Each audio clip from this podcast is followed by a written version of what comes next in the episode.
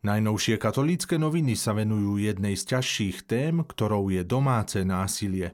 V úvode ponúkajú niekoľko myšlienok z pišského biskupa Františka Trstenského na túto tému. Ak manžel ospravedlňuje násilie na manželke a deťoch poukázaním na nerozlučnosť manželstva, veľmi vážnym spôsobom pošliapal túto vznešenú sviatosť, ktorá mu nejakým spôsobom takéto právo nedáva.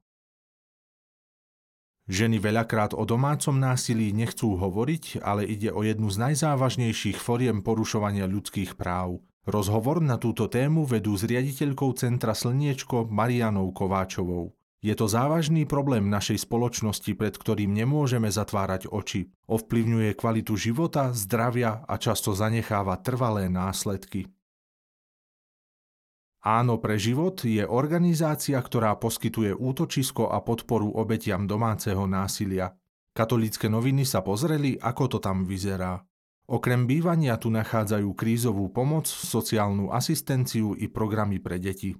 Zúčastňujú sa na rozhovoroch so sociálnym pracovníkom, psychológom, prípadne právnikom. Zamestnanci ich vedú k správnym hygienickým i pracovným návykom.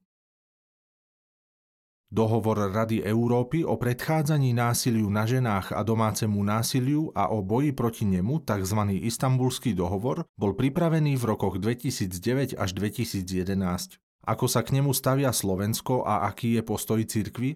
Odpovedá na to cirkevný právnik a profesor kanonického práva Jan Duda.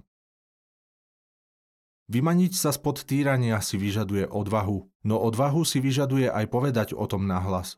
Pár žien, ktoré našli útočisko v azylovom domove Gianni Beretovej Molovej, porozprávali o svojich osudoch. Často ma bil aj pre maličkosti. Ponižoval ma pred svojou rodinou, škaredo mi nadával. A bolo to horšie a horšie. Nikto sa ma nezastal. Opisuje svoj príbeh Adela. Aktuálne číslo uzatvárajú príbehom misionára z Konga, ktorý túži navracať vieru tým, ktorí ju stratili. Francois Embalu Enketo je rodák z Kinshasy, hlavného mesta Konžskej demokratickej republiky. Jeho otec aj mama boli katechéti, takže sa narodil v prostredí prajnom kňazskej službe. Rada Európskych biskupských konferencií pozvala všetkých svojich členov, aby sa zapojili do eucharistickej reťaze modlitieb za súčasnú synodu a obete vojen na Ukrajine a vo Svetej Zemi. K iniciatíve sa pridá aj cirkev na Slovensku.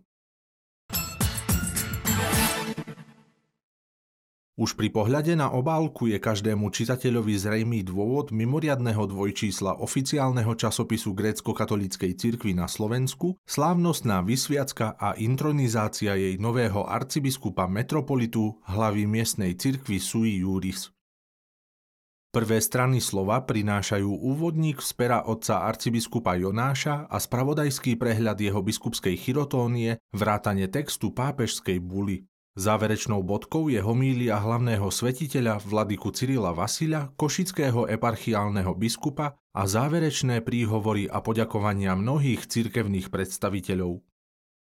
Veronika Verbová predstavuje tretí typ detskej osobnosti. Po potrebe stability a zažitia skúsenosti vlastnej schopnosti prichádza aktívna ratolesť tu a teraz, žijúca v prítomnom okamihu.